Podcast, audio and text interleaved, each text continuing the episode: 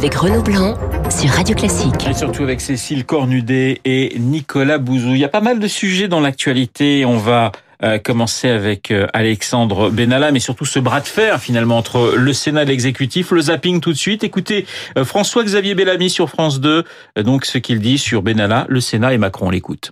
Jamais le sénateur Philippe Bas, qui a présidé avec une grande rigueur, une grande exigence cette commission d'enquête, n'a prétendu prendre des décisions à la place de l'Élysée. En revanche, le rôle du Parlement, et il faudrait peut-être que le gouvernement l'accepte, c'est de contrôler l'action de l'exécutif. Nous sommes là devant un scandale d'État, et il est temps que la vérité soit pleinement manifestée, et c'est le rôle du Parlement que d'exercer cette mission. Il faut que le président de la République s'exprime sur ce sujet. Il s'est exprimé uniquement à huis clos devant les parlementaires de sa majorité il y a quelques mois. Aujourd'hui, il faut qu'il vienne devant les Français pour parler de cette affaire. Voilà, et Julien de Normandie était mon invité sur Radio Classique sur ce rapport du Sénat et cette affaire Benalla. Benalla qui n'est pas couvert par l'Élysée, on l'écoute. Dans le rapport, il y a euh, des phrases qui, euh, effectivement, ne sont pas un reflet de la réalité. Le rapport parle de conseillers officieux. Bah, il n'y a pas de conseillers officieux. Toutes les personnes qui travaillent à l'Élysée, ils ont un contrat de travail. Personne n'est protégé. Et je crois que c'est ça aussi ce que montre cette affaire Benalla, c'est qu'effectivement, on est dans une justice qui est totalement indépendante et que personne n'est au-dessus des lois. Et c'est très bien ainsi. Et c'est très bien ainsi, nous dit Julien de Normandie. En attendant la communication, là encore, on a l'impression qu'ils ont sorti les rames de nouveau. Et à chaque fois, on remet un franc dans, dans, dans, la machine, parce que finalement, ça aurait été assez simple de dire, bah oui, bah, écoutez, laissons la justice faire son travail.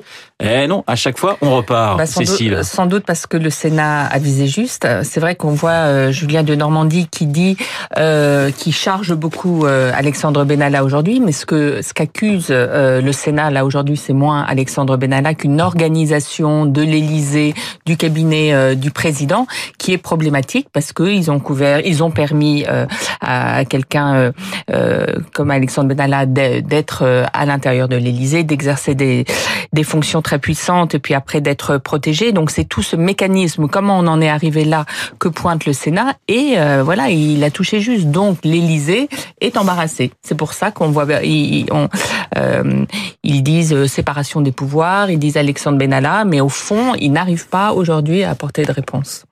Nicolas. Mais je trouve que ce qui, alors moi, ce qui m'intéresse, c'est pas du tout l'affaire Benalla en tant que telle, mais mais c'est l'affaire, le, débat entre l'Élysée et le, Sénat, parce que au fond, il faut que l'Élysée comprenne que on n'est plus dans une monarchie, et je trouve très intéressant que le Sénat euh, participe à ce débat et montre qu'il est un véritable contre-pouvoir. Enfin, c'est comme ça que doit être organisée une, une grande démocratie. Et justement, l'une des faiblesses, l'une des difficultés de, de la France, même dans l'élaboration de ses politiques publiques, c'est la faiblesse euh, du, du Parlement. Le Sénat montre euh, qu'il est là, qu'il existe, qu'il est indépendant, et je trouve ça, et je trouve ça très bien. Et en plus, le Sénat, alors je pense que, que, que Philippe Bas et Gérard Larcher, en plus, ont, ont saisi l'occasion, si vous voulez, pour euh, euh, montrer que le Sénat, ce sont des jeunes gens qui peuvent être très actifs, qui sont sur le coup, qui peuvent réagir rapidement, rapidement à, à, à l'actualité. Non, mais je vous dis ça parce que je, je, je pense que dans les propositions institutionnelles qui remontent du grand débat, il doit y avoir un certain nombre de choses mmh. comme la suppression du Conseil économique, social et environnemental et la suppression du Sénat. C'est pour ça, pour que Il y a la lettre hein, d'Emmanuel de, Macron du 13 janvier qui demande aux Français réfléchissez un petit peu au Sénat. Est-ce que c'est pas un peu l'effet boomerang finalement Je crois que c'était dans la lettre. Je crois que c'était dans, la lettre. Dans la lettre. Euh, Gérard Larcher n'avait pas été prévenu oui. que le Sénat serait mentionné et double humiliation, il était mis à côté du CESE. Qu'est-ce qu'on fait oui. en gros du Sénat et du CESE, ce qui pour oui. le, le, Sénat était euh, vraiment une humiliation. Non, c'est vrai, il y a si, tu, si vous voulez, il, euh, le, le Sénat aujourd'hui a été aussi loin qu'il n'avait jamais été dans euh, euh, ce pouvoir de contrôle de l'exécutif en disant bah nous on vote euh, le budget de l'Élysée donc on a un droit de regard sur ce qui s'y passe sans nommer euh, les gens, sans s'attaquer directement au président de la République puisqu'il est protégé, mais cette organisation là on a un droit de regard. Et c'est vrai que juridiquement, ce que disent beaucoup de constitutionnalistes, c'est que c'est c'est indéfendable. à partir du moment où c'est pas le président lui-même qui est ciblé, ils ont le droit d'exercer ce euh, ce rôle de, de contrôle.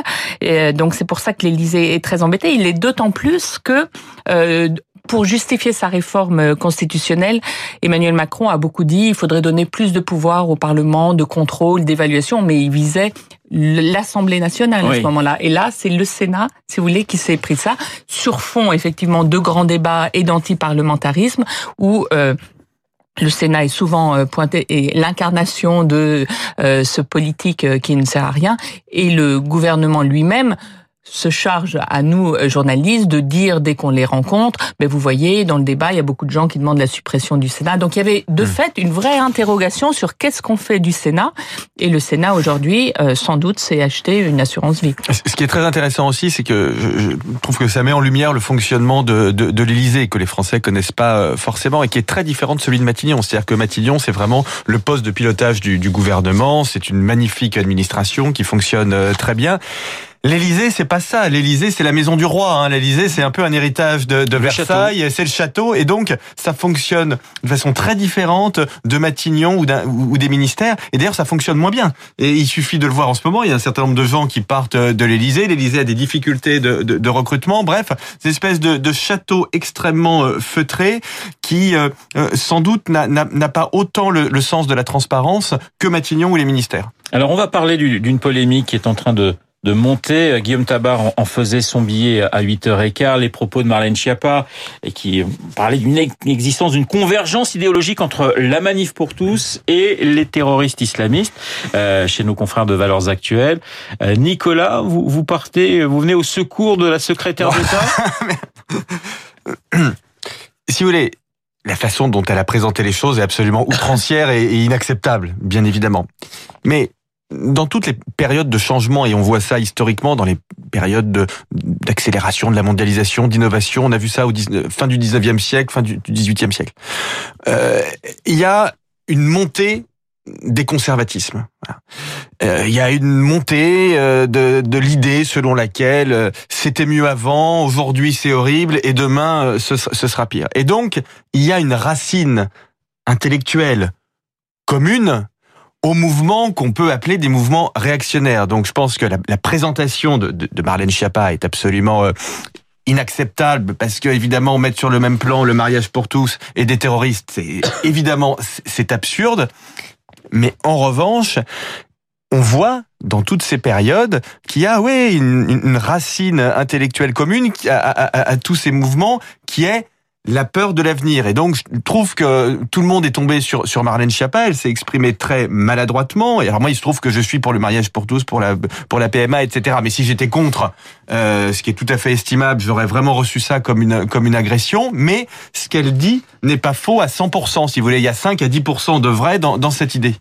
Au moment des débats sur le mariage pour tous, on l'avait bien vu, je vais dans le sens un petit peu euh, de Nicolas, qui euh, s'était le plus mobilisé euh, euh, contre l'homosexualité et contre les théories du genre, puisque c'était à peu près au, même moment qu'on avait vu fleurir ça euh, euh, à l'école. Eh bien, c'était les conservateurs catholiques et aussi certains conservateurs musulmans qui, qui, avaient beaucoup de mal. On voyait beaucoup de mamans dire moi je vais pas mettre mon enfant à l'école parce que maintenant il va y avoir des exercices sur le genre après la réforme de Najat Vallaud-Belkacem. Donc c'est vrai qu'il y a eu un petit peu ce débat euh,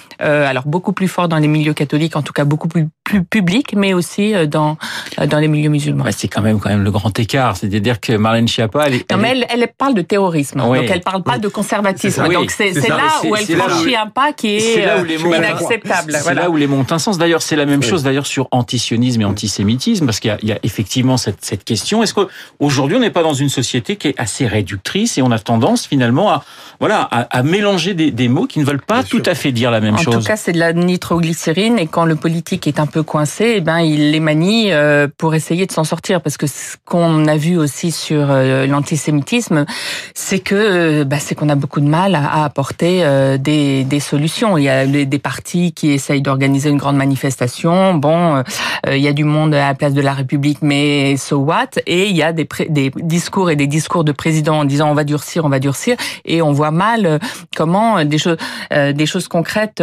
arriver. On, on, touche très vite, en tout cas, entre euh, sur l'antisionisme et l'antisémitisme à la question du délit d'opinion. Mmh. Euh, L'antisémitisme, c'est un délit. Euh, L'antisionisme, c'est une opinion. Et donc, euh, c'est vrai que là, on arrive très vite dans la liberté d'expression, etc. Et, et, on va au devant de, de, de débats, sans doute au sein même des troupes de la République en marche. À ceux qui disent, voilà, qui disent Israël doit disparaître, donc les Juifs. Est-ce qu'on donne pas finalement, bah, voilà. Ben oui, non, mais je suis. Je, si, oui, je, je, pense. Je suis tout à fait contre le fait que euh, l'antisionisme devienne un délit. Euh, mais, mais, regardez, même même les lois euh, Guesso, au fond, euh, est-ce qu'elles ont été efficaces? Non. Vous avez aujourd'hui beaucoup de, de gens euh, en France qui non seulement sont antisémites, mais qui vont jusqu'à nier l'existence de, de, de, de, la Shoah. Et, et, donc vous voyez bien que le, le, le combat n'est pas un combat légal, c'est un combat intellectuel, c'est un combat médiatique, mais c'est pas avec des lois qu'on va réussir à régler ce type de, de, de problème. Et je trouve même que, au, au, fond, mettre ce débat sur le plan légal, c'est une forme d'absence de, de, de courage. Qu'est-ce qu'on paye aujourd'hui? Pourquoi est-ce qu'on a cette montée de l'antisémitisme? Mais parce qu'on a été lâche dans le débat. C'est pas une question euh, de, de loi, c'est pas une question législative. Mmh. C'est tout simplement qu'on a toléré depuis 15 ou 20 ans des choses qui sont à proprement parler intolérables. Voilà. Et du coup, le paradoxe, c'est qu'on va légiférer sur les, les grandes plateformes numériques, on, ouais. va, on va les poursuivre, alors que jusqu'à présent, on va leur laisser à elles la liberté de dire euh, ce qui est acceptable ou pas acceptable dans les propos. Donc, on, après elles les avoir beaucoup critiquées, si vous voulez, on est en train de leur donner un pouvoir sur finalement le débat dans notre société euh, majeur. Est-ce que il manque pas chez Emmanuel Macron un grand discours sur la laïcité, sur ces questions de, de, de religion? On a toujours le, le, sentiment, alors je ne sais pas, c'est le sentiment que euh, eh bien Macron, il va toujours un peu à reculons sur, il n'ose pas. Et Cécile. manifestement, il est en train de se décaler encore le discours euh, parce qu'il était quand même programmé pour euh, décembre et puis après pour janvier. Et là, ce qu'on ce un discours sur l'Europe. Ce qu'on nous dit beaucoup, non, l'un n'empêche pas l'autre. Mais euh, cette expression-là aujourd'hui, elle est jugée trop sensible pour euh, pour être menée. Donc et puis vous savez, il y avait un projet de revoir la la loi de 1905 pour mieux contrôler le, le financement des, des mosquées. Et ça, ça paraît aujourd'hui ajourné. Le, votre billet, Cécile, dans, les échos, est consacré à, Hulot, qui, a de moins en moins de poids. Et, et vous parlez aussi de cette jeune euh, suédoise hein, de, de, 16 ans qui, qui est à Paris.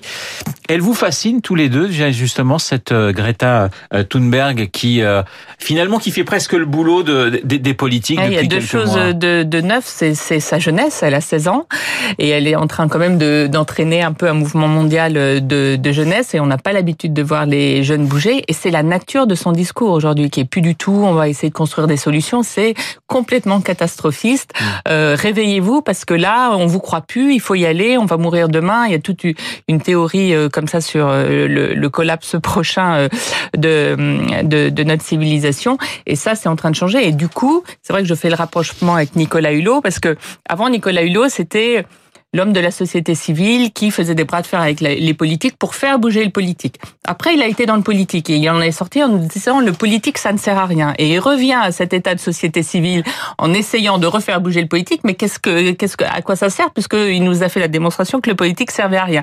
Donc il y a une vraie remise en question de comment on se mobilise pour le pour le climat et surtout comment on fait bouger les choses euh, qui est intéressante en ce moment. Nicolas. Alors moi, moi je suis pas pas très enthousiaste. Euh, d'une part, je n'aime pas le jeunisme, donc je pense que à 16 ans, euh, évidemment, on a des opinions. Elle devrait être à l'école. C'est. Euh, je suis un peu, oui. Voilà. Non, non, mais je, mais je, suis désolé, mais, mais je pense que ces, ces questions-là, les questions climatiques, que je regarde moi de, de, depuis très longtemps, j'ai consacre dans, dans, tous mes livres au moins un chapitre, mais ce sont des, des, problèmes qui sont extrêmement complexes, ce sont des problèmes très très difficiles, et donc je pense qu'à 16 ans, on n'a pas tous les outils pour y répondre. Et je n'aime pas, si vous voulez, cette idée très en cours selon laquelle tout se vaut et quand quelqu'un, si quelqu'un de 16 ans s'exprime c'est sympathique, c'est génial, et donc tout, le monde do, doit le suivre. Ça, je, je suis pas du, du tout là-dedans. C'est la première chose. Deuxième chose, je suis pas non plus un collapsologue. C'est-à-dire que je pense que nous avons un problème de dérèglement climatique qui est gravissime. Je pense qu'il est sous-estimé par les opinions publiques, mais je pense aussi que notre capacité à résoudre les problèmes est elle-même sous-estimée. Moi, c'est ça qui m'intéresse. C'est oui. quelle politique publique. Donc il y a de l'espoir euh, avec pour vous. Mais bien sûr, il y a de l'espoir. Mais vous savez, des, des, des, des, problèmes environnementaux, et dans toute l'histoire de l'humanité, il y en a eu euh, énormément. Et donc, moi, la, la vraie question, c'est qu'est-ce qu'on fait concrètement en matière de politique publique sur l'économie circulaire, sur la, la, la, fiscalité environnementale, le, le, le marché carbone, euh, etc. voilà. Mais, mais, ce sont des sujets, je veux dire, qui sont des, si on veut agir et non pas se faire plaisir, si euh, on fait euh, de la collapsologie, euh, je peux vous dire qu'il va rien se passer. Il va rien se passer. Une dernière euh, petite chose, Cécile, justement dans le grand débat, il nous reste trois secondes. Euh, on en parle beaucoup de ces questions euh, d'écologie, où j'ai le sentiment que c'est assez secondaire? Il y en a quand même des contributions là-dessus, mais plus sous l'angle de la fiscalité. Donc comment on fait pour avoir une fiscalité écologique acceptable? C'est un vaste débat. on reviendra pour on en, parler. toujours la fiscalité verte. Merci Cécile, merci Nicolas d'avoir été ce matin sur l'antenne de Radio Classique. Il est 8h56 dans un instant. La météo est l'essentiel de l'actualité avec Laurence Gontier.